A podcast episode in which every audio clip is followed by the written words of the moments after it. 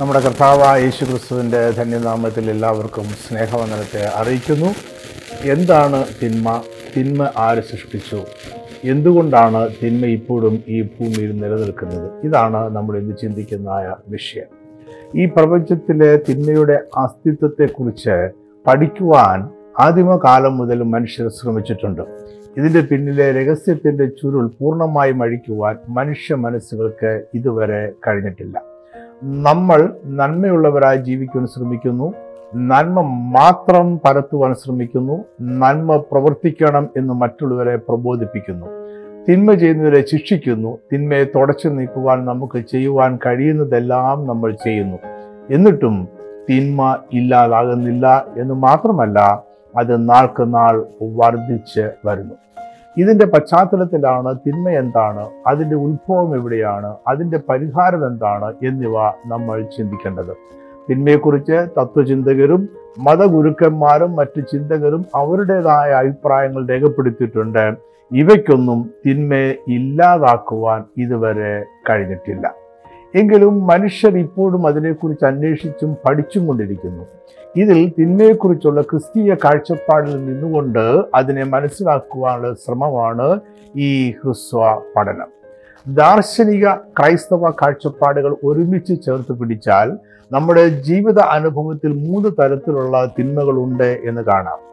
സാൻമാർഗികമായ തിന്മയാണ് ഒന്നാമത്തേത്. അല്ലെങ്കിൽ moral evil എന്ന് നമുക്ക് ഇംഗ്ലീഷിൽ പറയാം. ഇത് മനുഷ്യരുടെ മനഃപൂർവമായ പ്രവൃത്തികളാൽ ഉളവാകുന്ന തിന്മയാണ്. ഇതിൽ പാപം യുദ്ധം കൊലപാതകം മോഷണം ചതി ക്രൂരത എന്നിങ്ങനെയുള്ളതെല്ലാം ഉൾപ്പെടുന്നു. മനുഷ്യന് നന്മയോ തിന്മയോ ചെയ്യുവാനുള്ള സ്വതന്ത്ര ഇച്ഛാശക്തി ഉള്ളതിനാൽ അവന് അത് തിരഞ്ഞെടുക്കുവാനും പ്രവർത്തിക്കുവാനും കഴിയും. രണ്ടാമത്തേത് നാച്ചുറൽ ഈവിളാണ് മലയാളത്തിൽ പറഞ്ഞാൽ പ്രാപഞ്ചികമായ തിന്മയാണ്. ഇത് പ്രകൃതിയിൽ നിന്നും മനുഷ്യർ അനുഭവിക്കുന്ന തിന്മയാണ്. ഇതിന്റെ പിന്നിൽ മനുഷ്യന്റെ ഇച്ഛാശക്തി ഇല്ല. പ്രകൃതി ദുരന്തങ്ങൾ ഇതിൽ ഉൾപ്പെടും. ചില തത്വജ്ഞാനികൾ ഇതിനെ തിന്മയായി കാണുന്നില്ല. ഇത് പ്രകൃതിയുടെ സ്വാഭാവിക പ്രവർത്തനങ്ങൾ മാത്രമായി അവർ കാണുന്നു. മൂന്നാമത്തെ തിന്മ പ്രപഞ്ചാതീതമായ തിന്മയാണ് അല്ലെങ്കിൽ മെറ്റാഫിസിക്കൽ ഈവിളാണ് ഈ പ്രപഞ്ചത്തിന്റെ പരിമിതമായ അവസ്ഥയെ പ്രപഞ്ചാതീതമായ തിന്മ അല്ലെങ്കിൽ മെറ്റാഫിസിക്കൽ ഈവിൽ എന്ന് വിളിക്കുന്നു. ഇതൊരു തത്വശാസ്ത്രപരമായ ചിന്തയാണ്. ഈ ചിന്തയനുസരിച്ച് ഈ പ്രപഞ്ചം വസ്തു സ്ഥലം സമയം എന്നിവയാൽ പരിമിതമാണ്. ഈ അപൂർണതയാണ് പ്രപഞ്ചാതീതമായ തിന്മ എന്ന് വിളിക്കുന്നത്. ഈ പ്രപഞ്ചത്തിലെ എല്ലാ സൃഷ്ടികളും പൂർണത ഇല്ലാത്തതാണ്. സി എസ് ലിവീസ് ഒരു ബ്രിട്ടീഷ് സാഹിത്യകാരനും ആംഗ്ലിക്കൻ ദൈവശാസ്ത്രജ്ഞനും ആയിരുന്നു. അദ്ദേഹത്തിന്റെ അഭിപ്രായത്തിൽ മനുഷ്യരുടെ ചില പ്രവൃത്തികൾ എക്കാലവും സാർവലൗകികമായി തിന്മയായി കണക്കാക്കപ്പെടുന്നു. വഞ്ചന ബലാത്സംഗം കൊലപാതകം എന്നിവ ഇതിന് ഉദാഹരണങ്ങളാണ്. ചില മാനുഷിക പ്രവൃത്തികൾ ചില ചരിത്ര കാലഘട്ടത്തിലോ സമൂഹത്തിലോ സാംസ്കാരിക പശ്ചാത്തലത്തിലോ മാത്രമേ തിന്മയായി കണക്കാക്കപ്പെടുന്നുള്ളൂ.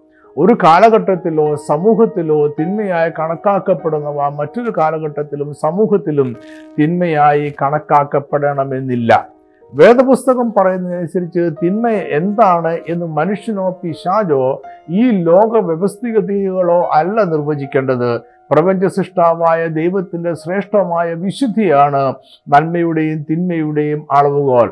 ദൈവത്തിന്റെ വിശുദ്ധിയുമായി തുല്യം ചെയ്യുമ്പോൾ നമ്മുടെ എല്ലാ പ്രവൃത്തികളും ചിന്തകളും കുറവുള്ളതായി മാറുന്നു.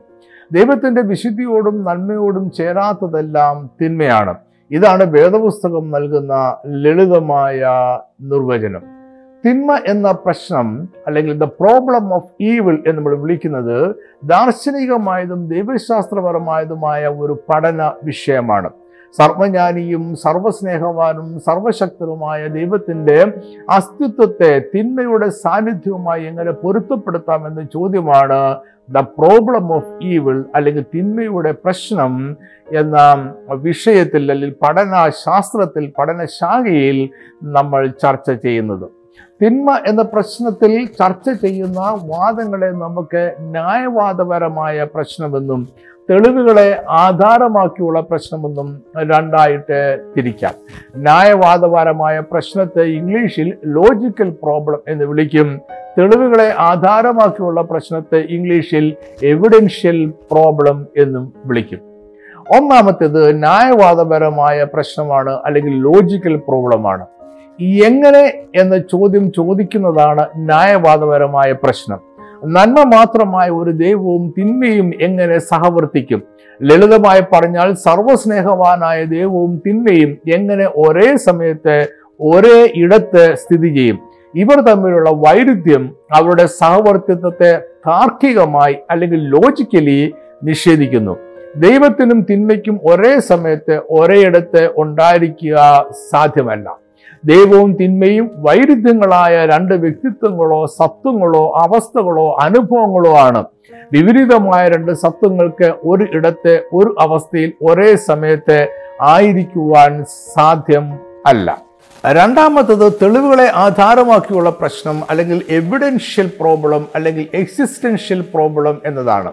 എന്തുകൊണ്ട് എന്ന ചോദ്യമാണ് തെളിവുകളെ ആധാരമാക്കിയുള്ള പ്രശ്നം അഥവാ അസ്തിത്വപരമായ പ്രശ്നം ചർച്ച ചെയ്യുന്നത്. ഈ പ്രപഞ്ചത്തിൽ തിന്മയുണ്ട് എന്നതൊരു യാഥാർത്ഥ്യമാണ് എന്ന് തെളിവുകൾ വ്യക്തമാക്കുന്നു. അതിനാൽ സർവജ്ഞാനിയായ സർവസ്നേഹവാനായ സർവശക്തനായ നന്മ നിറഞ്ഞൊരു ദൈവം ഉണ്ട് എന്നത് അസംഭാവ്യം ആണ്. ഇവിടെ ദൈവം എന്തുകൊണ്ട് തിന്മ അനുവദിക്കുന്നു എന്ന ചോദ്യം ഉയരുന്നു. എന്തുകൊണ്ട് മനുഷ്യരെ ദൈവം തിന്മയിൽ നിന്നും വിടുവിക്കുന്നില്ല? ദൈവം ഉണ്ടെങ്കിൽ എന്തുകൊണ്ട് ദൈവം മനുഷ്യരുടെ കഷ്ടതയെ അവഗണിക്കുന്നു?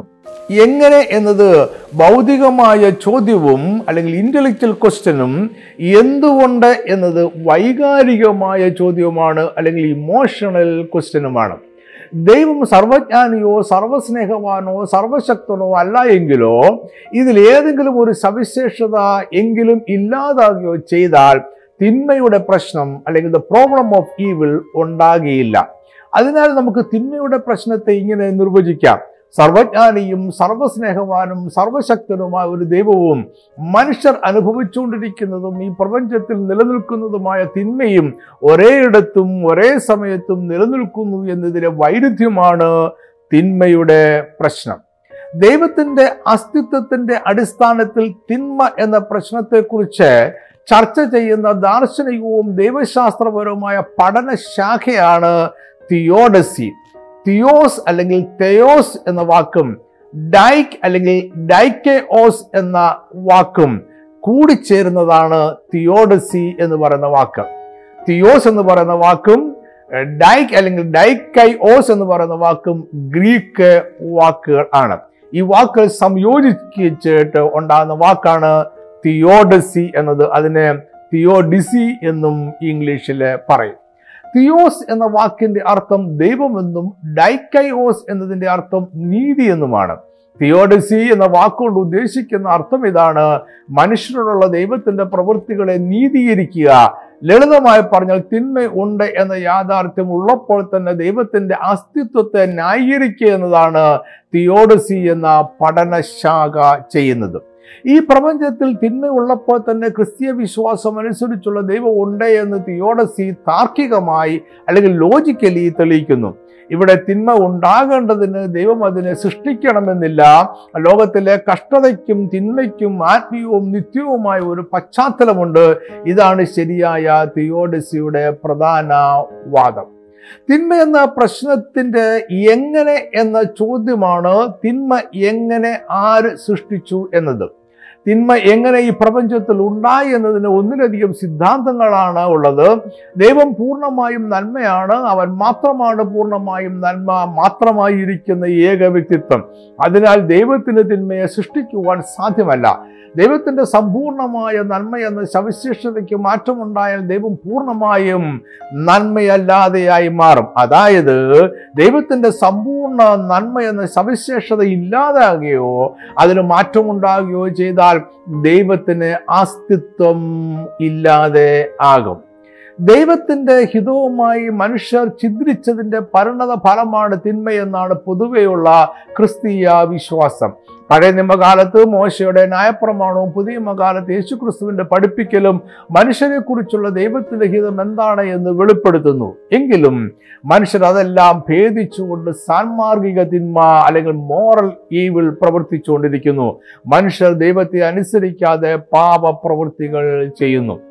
ദൈവം സ്വർഗീയ ദൂതന്മാരെയും മനുഷ്യരെയും എത്രയും നല്ലത് ആയി സൃഷ്ടിച്ചു. ദൂതന്മാർക്കും മനുഷ്യർക്കും സ്വതന്ത്ര ഇച്ഛാശക്തിയും ദൈവം കൊടുത്തു. അതിനാൽ ദൈവത്തോട് അനുസരണത്തിലും വിശ്വസ്തതയിലും ആയിരിക്കുവാനും ദൈവത്തോട് മത്സരിക്കുവാനും അവിശ്വസ്തരായിരിക്കുവാനുമുള്ള സ്വാതന്ത്ര്യം അവർക്ക് ഉണ്ടായിരുന്നു. സാത്താനും ഒരു സ്വർഗീയ ദൂതനായിരുന്നു. അവൻ സൃഷ്ടിയിൽ നന്മയുള്ളവനായിരുന്നു. എന്നാൽ അവന്റെ സ്വതന്ത്ര ഇച്ഛാശക്തിയാൽ അവൻ ദൈവത്തോടുള്ള മത്സരത്തെ തെരഞ്ഞെടുത്തു. അവനോടൊപ്പം ഒരു കൂട്ടം ദൂതന്മാരും ചേർന്നു. മത്സരം പാപമായി. സാത്താൻ തിന്മ നിറഞ്ഞ ദൂതനായി മാറി. സാത്താനും അവനോട് കൂടെ ചേർന്ന് ദൈവത്തോട് മത്സരിച്ച ദൂതന്മാർക്കും തെരഞ്ഞെടുപ്പിനായി രണ്ടാമതൊരവസരം ദൈവം കൊടുത്തില്ല. അവർ സ്വർഗത്തിൽ നിന്നും പുറത്താക്കപ്പെട്ടു. പിശാചിന്റെ വീഴ്ചയ്ക്ക് കാരണം സ്വതന്ത്ര ഇച്ഛാശക്തിയല്ല ദൈവത്തോടുള്ള മത്സരമാണ്. സ്വർഗത്തിൽ ശേഷിച്ച ദൂതന്മാരെ പോലെ സാത്താനും കൂട്ടർക്കും ദൈവത്തോടുള്ള വിശ്വസ്തത തിരഞ്ഞെടുക്കുവാനുള്ള സ്വാതന്ത്ര്യം ഉണ്ടായിരുന്നു. ആരും അവരെ വഞ്ചിക്കുകയോ പ്രലോഭിപ്പിക്കുകയോ ചെയ്തില്ല. അവർ സ്വന്തം ഇഷ്ടത്താൽ മനഃപൂർവമായി ദൈവത്തോടുള്ള മത്സരത്തെ തിരഞ്ഞെടുത്തു. അങ്ങനെ അവർ പാപത്തിൽ വീണു. സ്വർഗീയ മഹത്വം എന്നേക്കുമായി നഷ്ടപ്പെട്ടു. ഈ പ്രപഞ്ചത്തിന്റെയും മനുഷ്യരുടെയും സൃഷ്ടിക്ക് ശേഷം സാത്താൻ ആദ്യ മനുഷ്യരെ വഞ്ചനയാൽ പാപത്തിൽ വീഴ്ത്തി. ആദമും ഹവയും ദൈവിക കൽപ്പന ലംഘിച്ച് ദൈവത്തോട് മത്സരിക്കുന്നവരായി മാറി സാത്താന്റെയും കൂട്ടരുടെയും വീഴ്ചയ്ക്ക് കാരണം സ്വതന്ത്ര ഇച്ഛാശക്തിയല്ല എന്നതുപോലെ തന്നെ ആദാമിന്റെയും ഹവയുടെയും വീഴ്ചയ്ക്ക് കാരണം സ്വതന്ത്ര ഇച്ഛാശക്തിയല്ല. അവരുടെ മനഃപൂർവമായ അനുസരണക്കേടാണ്. സ്വതന്ത്ര ഇച്ഛാശക്തി നിഷ്പക്ഷമാണ്. അതിന് അതിൽ തന്നെ പ്രലോഭനങ്ങളോ പ്രേരണകളോ ഇല്ല. ആദമിലൂടെ സകല മനുഷ്യരിലേക്കും പിന്തുടർച്ചയായി പാപപ്രകൃതി പരന്നു. ഈ പാപപ്രകൃതിയാണ് ആദ്യ പാപം അല്ലെങ്കിൽ ഒറിജിനൽ സിൻ എന്ന് വിളിക്കുന്നത്. അങ്ങനെ പാപത്താൽ എല്ലാ മനുഷ്യരും മലിനമായി അല്ലെങ്കിൽ ഡിപ്രൈവ്ഡ് ആയി. ദൈവത്തെ സ്വയം തിരഞ്ഞെടുക്കുവാനും ദൈവിക കൽപ്പനകൾ അനുസരിക്കുവാനും ദൈവത്തെ അനുഗമിക്കുവാനുമുള്ള ശേഷി ഇല്ലാത്തവരായി തീർന്നു. അവർ അവരുടെ സ്വതന്ത്ര ഇച്ഛാശക്തിയെ തിന്മയെ തിരഞ്ഞെടുക്കുവാനായി ഉപയോഗിക്കുവാൻ തുടങ്ങി. ഈ പ്രപഞ്ചത്തിലെ തിന്മയുടെ ഉറവിടം ദൈവമല്ല മനുഷ്യരാണ്. ദൈവം മനുഷ്യരെ സൃഷ്ടിച്ചപ്പോൾ നന്മയോ തിന്മയോ തിരഞ്ഞെടുക്കുവാനുള്ള സ്വതന്ത്ര ഇച്ഛാശക്തി അവർക്ക് നൽകി. എന്നാൽ ആദമും ഹവയും തിന്മയെ തിരഞ്ഞെടുത്തു അങ്ങനെ തിന്മ ഈ പ്രപഞ്ചത്തിൽ പ്രവേശിച്ചു. തിന്മ എന്നതൊരു വസ്തുവല്ല അതൊരു പ്രവൃത്തിയാണ്. തിന്മ മോശമായ ഒരു ബന്ധമാണ്. തിന്മ ഒരു വസ്തുവല്ലാത്തതിനാൽ അത് സൃഷ്ടിക്കപ്പെട്ടത് അല്ല. എതിരായി ഒന്നില്ലാതെ തിന്മയ്ക്ക് അസ്തിത്വമില്ല. നന്മയില്ലാതെ തിന്മയ്ക്ക് നിലനിൽക്കുവാൻ സാധ്യമല്ല. നന്മയുടെ അത്യുന്നതമായ അവസ്ഥ ദൈവത്തിൽ മാത്രമേ ഉള്ളൂ. സ്വർഗീയ ദൂതന്മാരുടെയും മനുഷ്യരുടെയും സൃഷ്ടിയിലെ ഏറ്റവും നല്ല ഗുണം അവർക്ക് തിരഞ്ഞെടുപ്പിനുള്ള സ്വതന്ത്ര ഇച്ഛാശക്തി ഉണ്ടായിരുന്നു എന്നതാണ്. സ്വതന്ത്ര ഇച്ഛാശക്തി ഒരു നന്മയായിരുന്നു. ഈ സ്വാതന്ത്ര്യം ദൈവം അവർക്ക് നൽകിയത്. അവർ മനഃപൂർവമായ നന്മ തിരഞ്ഞെടുക്കണമെന്ന ഉദ്ദേശത്തോടെയായിരുന്നു. അവർ തിന്മ തിരഞ്ഞെടുക്കണമെന്ന് ദൈവം ആഗ്രഹിച്ചിരുന്നില്ല. എന്ന തിരഞ്ഞെടുപ്പിലുള്ള സ്വാതന്ത്ര്യത്തിന് അർത്ഥമുണ്ടാകണമെങ്കിൽ അതിനുള്ള അവസരവും സാഹചര്യവും ഉണ്ടാകണം. നന്മ തിരഞ്ഞെടുക്കുന്നത് അർത്ഥവത്താകണമെങ്കിൽ നന്മയല്ലാത്ത മറ്റൊന്നുകൂടി ഉണ്ടായിരിക്കണം. അതിനാൽ സ്വർഗീയ ദൂതന്മാർക്കും മനുഷ്യർക്കും നന്മയോ തിന്മയോ തിരഞ്ഞെടുക്കുവാനുള്ള സ്വാതന്ത്ര്യവും അവസരവും ദൈവം നൽകി. ചില ദൂതന്മാരും ആദ്യ മനുഷ്യരും നിർഭാഗ്യവശാൽ തിന്മയെ തിരഞ്ഞെടുത്തു. അല്ലെങ്കിൽ നന്മയെ തിരസ്കരിച്ചു.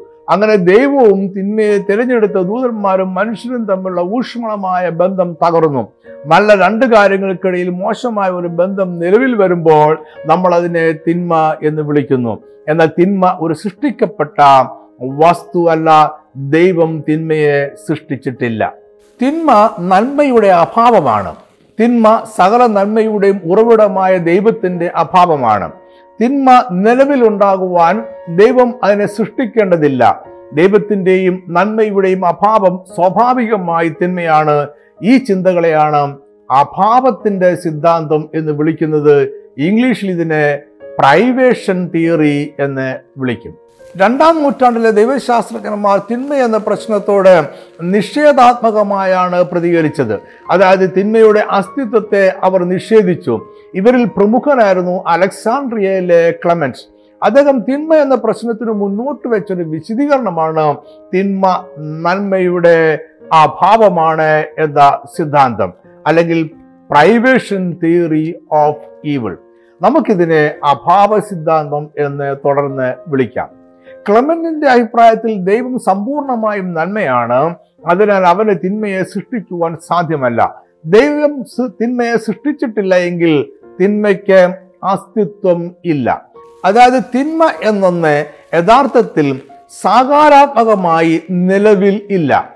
അത് നന്മയുടെ അഭാവം എന്ന രീതിയിൽ നന്മയുടെ നിഷേധമായിട്ട് മാത്രമേ നിലനിൽക്കുന്നുള്ളൂ.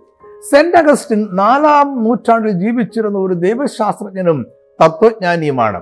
പടിഞ്ഞാറൻ റോമ സഭയുടെ പാരമ്പര്യത്തിൽ ഗണിക്കപ്പെടുന്ന അഗസ്റ്റിൻ അപ്പോസ്റ്റലായ പൗലോസിന് ശേഷം ആദ്യകാല ക്രിസ്തീയ സഭയിലെ ഏറ്റവും പ്രമുഖനായ ചിന്തകനായിരുന്നു. മനുഷ്യർക്ക് ദൈവം സ്വതന്ത്ര ഇച്ഛാശക്തി നൽകിയിട്ടുണ്ട് എന്ന് അദ്ദേഹം വിശ്വസിച്ചിരുന്നു. അദ്ദേഹം തിന്മ എന്താണ് എന്ന് വിശദീകരിക്കുന്നതിൽ അലക്സാണ്ട്രിയയിലെ ക്ലബിനോട് യോജിച്ച് നിന്നു. അഗസ്റ്റിന്റെ അഭിപ്രായം അനുസരിച്ച് കാരണമാണ് അല്ലെങ്കിൽ കോസ് ആണ് അതിന്റെ പരിണത ഫലത്തെക്കാൾ അല്ലെങ്കിൽ എഫക്റ്റിനേക്കാൾ ഉന്നതം ആയിരിക്കുന്നത്. ഇംഗ്ലീഷിൽ പറഞ്ഞാൽ cause is superior to effects സൃഷ്ടിക്കപ്പെട്ടിരിക്കുന്ന സകലത്തിന്റെയും കാരണം ഭൗതികനല്ലാത്ത സർവാധികാരിയായ ആത്മീയ അസ്തിത്വമായ ദൈവമാണ്. അവന്റെ സർവാധികാരം സമ്പൂർണമാണ്. ഒന്നുമില്ലായ്മയിൽ നിന്നാണ് ദൈവം നമ്മൾ കാണുന്ന സകലത്തിനെയും സൃഷ്ടിച്ചത്. അതിനാൽ ദൈവം സൃഷ്ടികളെക്കാൾ ഉന്നതനാണ്. ദൈവം സൃഷ്ടിച്ചതെല്ലാം എത്രയും നല്ലതായിരുന്നു. മനുഷ്യർ പൂർണരായി സൃഷ്ടിക്കപ്പെട്ടുവെന്നും പിന്നീട് അവർ പാപത്തിൽ വീണുവെന്നും അഗസ്റ്റിൻ വിശ്വസിക്കുന്നു. അതിനുശേഷം മനുഷ്യർ അവരുടെ സ്വതന്ത്ര ഇച്ഛാശക്തി തിന്മയെ തിരഞ്ഞെടുക്കുവാനായി ഉപയോഗിച്ചു. അഗസ്റ്റിന്റെ അഭിപ്രായത്തിൽ തിന്മ എന്നത് നന്മയുടെ അഭാവം മാത്രമാണ്. അതൊരു വസ്തുവല്ല അതിന് അസ്തിത്വമില്ല. നന്മ ഉണ്ടായിരിക്കേണ്ടയിടത്ത് അതിന്റെ അഭാവമാണ് തിന്മ. തിന്മയ്ക്ക് സ്വതന്ത്രമായ ഒരു സത്തയോ അസ്തിത്വമോ ഇല്ല. അതിന്റെതായ സത്തയോടെയോ അസ്തിത്വത്തോടെയോ അത് നിലനിൽക്കുന്നില്ല. സ്വന്തമായ ഒരു അസ്തിത്വം ഉണ്ടാകുവാൻ അതൊരു വസ്തുവല്ല. തിന്മയെ ഒരു വസ്തുവായോ പദാർത്ഥമായോ നിർവചിക്കുവാൻ സാധ്യമല്ല. അതിനാൽ തിന്മയെ പ്രവൃത്തി എന്നാണ് എപ്പോഴും നിർവചിക്കാറുള്ളത്. നന്മയുടെ നിലവാരത്തിലെത്തുവാൻ പരാജയപ്പെടുന്ന പ്രവൃത്തികളാണ് തിന്മ. നന്മയുടെ അഭാവം നമ്മുടെ ഇച്ഛാശക്തിയുടെ പ്രവൃത്തിയാണ്. അത് ദൈവം നമുക്ക് നൽകിയിട്ടുള്ള പരിധിയില്ലാത്ത നന്മയുടെ തിരസ്കരണമാണ്. ഈ തിരസ്കരണം മനുഷ്യന്റെ സ്വതന്ത്ര ഇച്ഛാശക്തിയാലുള്ള തെരഞ്ഞെടുപ്പ് ആണ്. Saint Thomas Aquinas A D പതിമൂന്നാം നൂറ്റാണ്ടിൽ ഇറ്റലി ജീവിച്ചിരുന്ന ഒരു ഡൊമിനിക്കൻ ക്രിസ്തീയ സന്യാസിയായിരുന്നു. അദ്ദേഹം ക്രിസ്തീയ സഭയിൽ വളരെ സ്വാധീനമുണ്ടായിരുന്ന ഒരു ദാർശനികനും ദൈവശാസ്ത്രജ്ഞനും നിയമ വിദഗ്ധനുമായിരുന്നു സെന്റ് അഗസ്റ്റിൻ മുന്നോട്ട് വെച്ച തിന്മയെക്കുറിച്ചുള്ള സിദ്ധാന്തത്തെ ക്രമീകരിക്കുകയും അതിനോട് കൂടുതൽ വിശദീകരണങ്ങൾ കൂട്ടിച്ചേർക്കുകയുമാണ് അക്യുനാസ് ചെയ്തത്.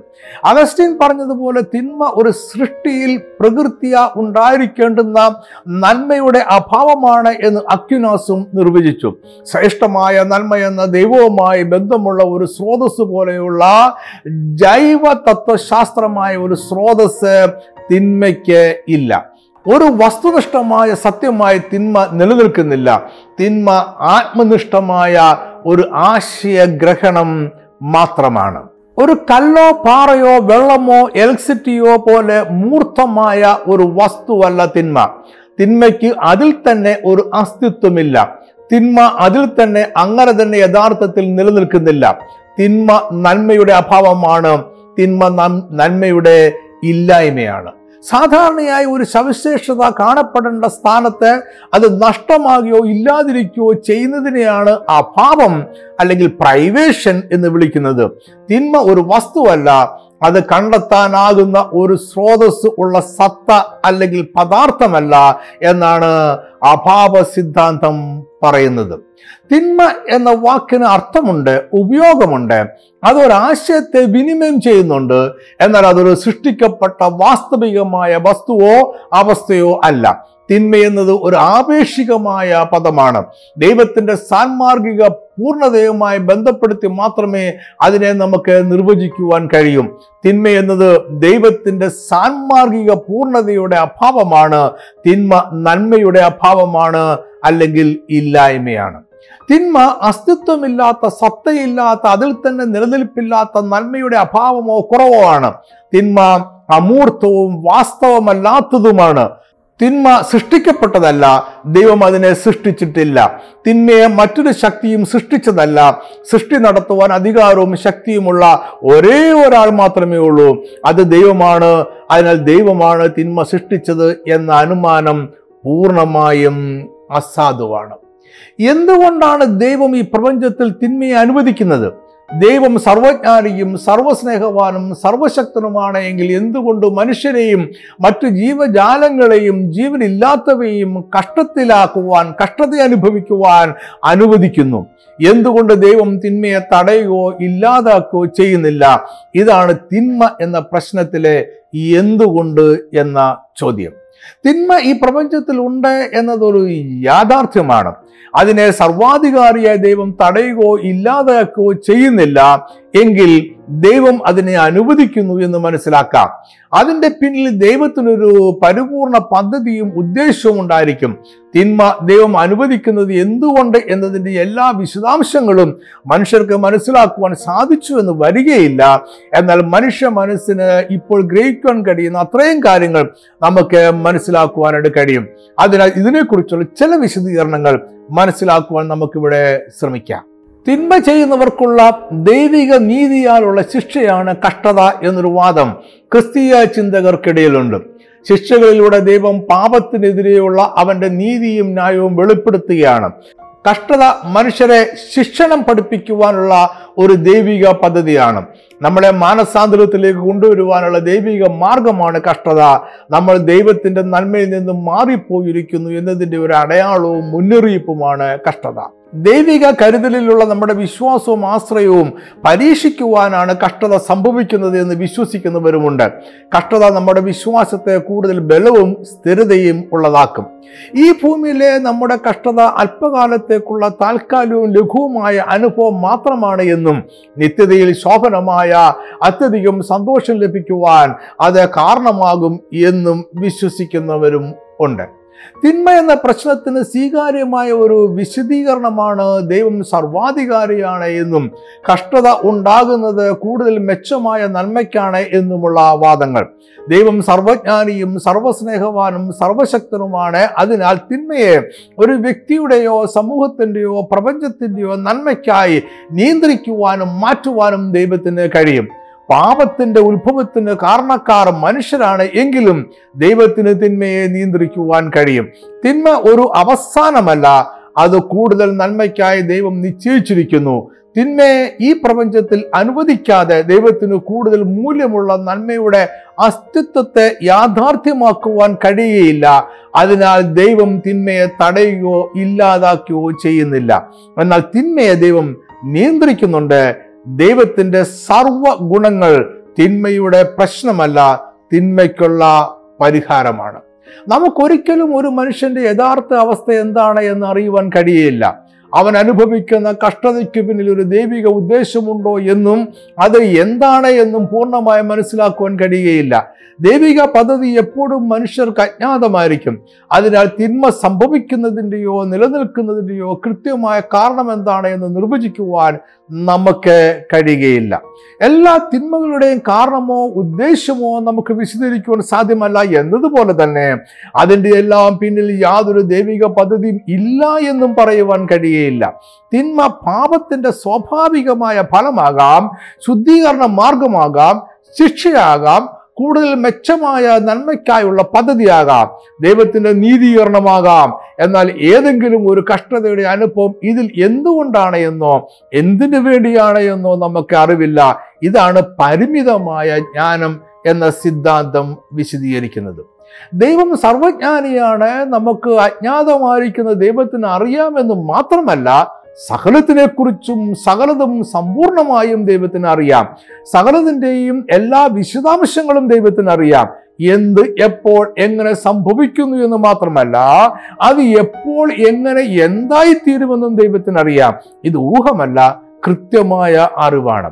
അതിനാൽ നന്മ തിന്മ എന്നിവയെക്കുറിച്ച് അതിന്റെ സങ്കീർണമായ നിലനിൽപ്പിനെ കുറിച്ച് ദൈവത്തിന് സകലതും അറിയാം. ദൈവത്തിന്റെ ജ്ഞാനം എന്താണ് എന്ന് ഗ്രഹിക്കുവാൻ നമുക്ക് പരിമിതി ഉള്ളതിനാൽ ദൈവം മനുഷ്യർ അനുഭവിക്കുന്ന കഷ്ടതയെക്കുറിച്ച് ചിന്തിക്കുന്നില്ല എന്ന് വാദിക്കുന്നത് ശരിയല്ല. ചില സംഭവങ്ങളെ നമുക്ക് മനസ്സിലാകുന്നില്ല എന്നതുകൊണ്ട് അത് തെറ്റാണ് എന്നോ ശിക്ഷയാണ് എന്നോ പരീക്ഷയാണ് എന്നോ പറയുവാൻ കഴിയില്ല. നമുക്കതിനെ വിശദീകരിക്കുവാനോ അതിന് പിന്നിലെ കാരണങ്ങൾ എന്താണ് എന്ന് പറയുവാനോ കഴിയുന്നില്ല എന്ന് മാത്രം നമ്മുടെ ജ്ഞാനം പരിമിതമാണ്. ഈ പ്രപഞ്ചത്തിൽ തിന്മ എപ്പോഴും നിലനിൽക്കുന്നു എന്നത് ദൈവം അതിനെക്കുറിച്ച് നിശബ്ദനായിരിക്കുന്നു എന്നതിന്റെ തെളിവല്ല. തിന്മയെ തടയുവാനും ഇല്ലാതാക്കുവാനും കാലാകാലങ്ങളിൽ മനുഷ്യ ചരിത്രത്തിൽ ദൈവം ഇടപെടുന്നുണ്ട്. നോഹയുടെ കാലത്തെ വലിയ പ്രളയവും സോതവും ഗോമോര പട്ടണങ്ങളുടെ തകർച്ചയും തിന്മയ്ക്കെതിരെയുള്ള ദൈവിക ഇടപെടലിന്റെ ഉദാഹരണങ്ങളാണ്. ഇതെല്ലാം മനുഷ്യരുടെ ദുഷ്ടതയ്ക്കെതിരെയുള്ള ദൈവിക പ്രതികരണമായിരുന്നു. നോഹയുടെ കാലത്ത് ദുഷ്ടന്മാരായ സകല മനുഷ്യരെയും ദൈവം പ്രളയത്താൽ നശിപ്പിച്ചു. അന്നത്തെ ഭൂമിയെ ദൈവം പുനരുദ്ധരിച്ചു. ദുഷ്ടന്മാരായവരെ ഇല്ലാതെയാക്കുവാൻ ദൈവം സ്വതവും ഗോമോര പട്ടണങ്ങളെ തീയും ഗന്ധവും കൊണ്ട് നശിപ്പിച്ചു.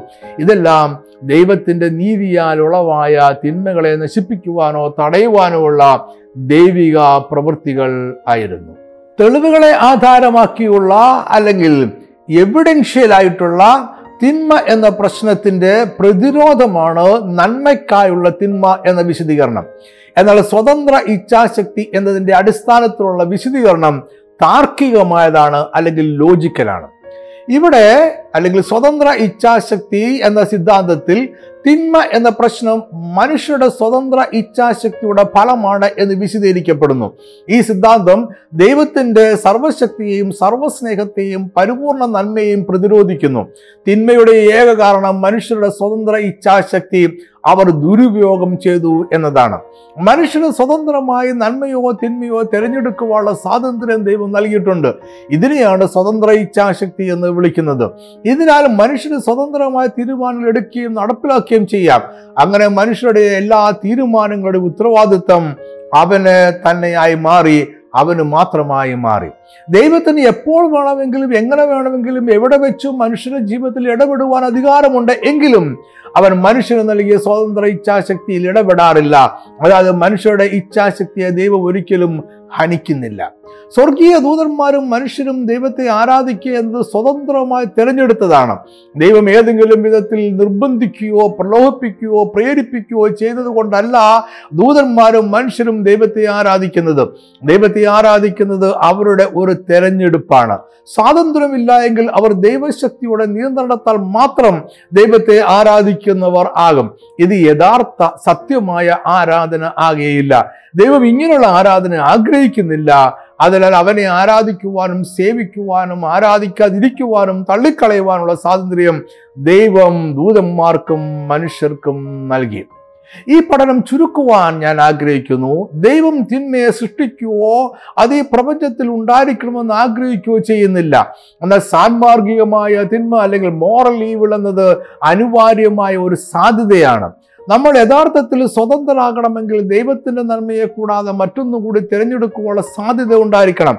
അതായത് നന്മയോ തിന്മയോ തിരഞ്ഞെടുക്കുവാനുള്ള സ്വാതന്ത്ര്യവും സാധ്യതയും ഒരുപോലെ ഉണ്ടായിരിക്കണം. എന്നാൽ ദൈവത്തിന്റെ ഹിതം നിരസിച്ചാൽ അതിന് പരിണത ഫലം ഉണ്ടായിരിക്കും എന്ന് വേദപുസ്തകം വ്യക്തമായി പഠിപ്പിക്കുന്നു. അത് വ്യക്തിയെയും കുടുംബത്തെയും സമൂഹത്തെയും ബാധിക്കും.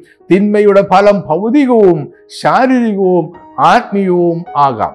ദൈവം സർവാധികാരിയാണ്. അതിനാൽ അവൻ നമ്മുടെ ഹിതപ്രകാരം പ്രവർത്തിച്ചു എന്ന് വരികയില്ല. നമ്മൾ ആഗ്രഹിക്കുന്ന രീതിയിൽ ദൈവം പ്രവർത്തിക്കണമെന്നില്ല. ഇത് നമ്മളെ അസ്വസ്ഥരാക്കുന്നുണ്ടായിരിക്കാം. ദൈവം സർവശക്തനാണ് എങ്കിലും നമ്മളെ അവൻ സ്വതന്ത്ര ഇച്ഛാശക്തി നൽകി സൃഷ്ടിച്ചു. അതിനാൽ കൂടുതൽ മെച്ചമായ നിത്യമായ നന്മ കൈവശപ്പെടുത്തുവാൻ അവൻ തിന്മയെ ഈ പ്രപഞ്ചത്തിൽ നിലനിൽക്കുവാൻ അനുവദിക്കുന്നു. ഭൗതിക തലത്തിലും പ്രാപഞ്ചികമായും കാണപ്പെടുന്ന തിന്മ മനുഷ്യരുടെ സാൻമാർഗിക തിന്മയുടെ പരിണത ഫലമാണ്. വ്യക്തിയായും സമൂഹമായും എല്ലാ സാൻമാർഗിക തിന്മയുടെ ഉത്തരവാദിത്വം മനുഷ്യർക്കാണ്. നമ്മളുടെയോ മറ്റുള്ളവരുടെയോ തിന്മയുടെ ഫലം നമ്മൾ അനുഭവിക്കുന്നു. കാരണം ഫലം എന്ന താർക്കിക സിദ്ധാന്തത്തിന്റെ അടിസ്ഥാനത്തിലും നമ്മൾ തിന്മ അനുഭവിക്കുന്നു. ചിലപ്പോൾ നമ്മൾ അനുഭവിക്കുന്ന കഷ്ടതയുടെ പിന്നിൽ ഒരു ദൈവിക ഉദ്ദേശം ഉണ്ടായിരിക്കാം അത് നമ്മളിലും മറ്റുള്ളവരിലും പ്രത്യാശ ഉളവാക്കിയേക്കാം. മറ്റുള്ളവരുടെ കഷ്ടത മനസ്സിലാക്കുവാനും അവരെ സഹായിക്കുവാനും അത് സഹായിച്ചേക്കാം. ചിലപ്പോൾ തിന്മ ഒരു മുന്നറിയിപ്പ് എന്ന വണ്ണം സംഭവിച്ചേക്കാം. ഒരു കാര്യം നമുക്ക് തീർച്ചയാക്കാം. തിന്മ ഈ പ്രപഞ്ചത്തിൽ നിലനിൽക്കുന്നു. അത് നമ്മളിലും നമ്മുടെ പെരുമാറ്റത്തിലും പ്രവൃത്തികളിലും വാക്കുകളിലുമുണ്ട്. ഈ ലോകത്തിൽ മനുഷ്യർ അനുഭവിക്കുന്ന വേദനയുടെയും കഷ്ടതയുടെയും കാരണം തിന്മയാണ്. എന്നാൽ എപ്പോഴും ദൈവം സർവാധികാരിയായി വാഴുന്നു. അവൻ തിന്മയുടെ മേലും അധികാരമുള്ളവനാണ്. ഇപ്പോൾ നമുക്ക് എങ്ങനെയെല്ലാം അനുഭവപ്പെട്ടാലും തിന്മ ഉൾപ്പെടെ സകലതും അന്തിമമായി ദൈവത്തിന്റെ മെച്ചമായ നന്മ നിറഞ്ഞ ഉദ്ദേശ്യം നിവർത്തിക്കും. എല്ലാം ദൈവിക നന്മയ്ക്കായി പരിണമിക്കും. കാലാവസ്ഥാനത്തിങ്കൽ സർവാധികാരിയായ ദൈവം തിന്മയെയും കീഴടക്കുകയും അതിനെ എന്നേക്കുമായി ഇല്ലാതാക്കുകയും ചെയ്യും. വിടുതലിന്റെ പ്രത്യാശയാണ് ഓരോ ക്രിസ്ത്യ വിശ്വാസിയുടെയും നിത്യമായ സന്തോഷവും വിശ്രമവും. ഞാൻ ഈ പഠനം ഇവിടെ അവസാനിപ്പിക്കുവാൻ ആഗ്രഹിക്കുന്നു. കർത്താവ് നിങ്ങളെ എല്ലാവരെയും സമൃദ്ധമായി അനുഗ്രഹിക്കട്ടെ. ആമേൻ.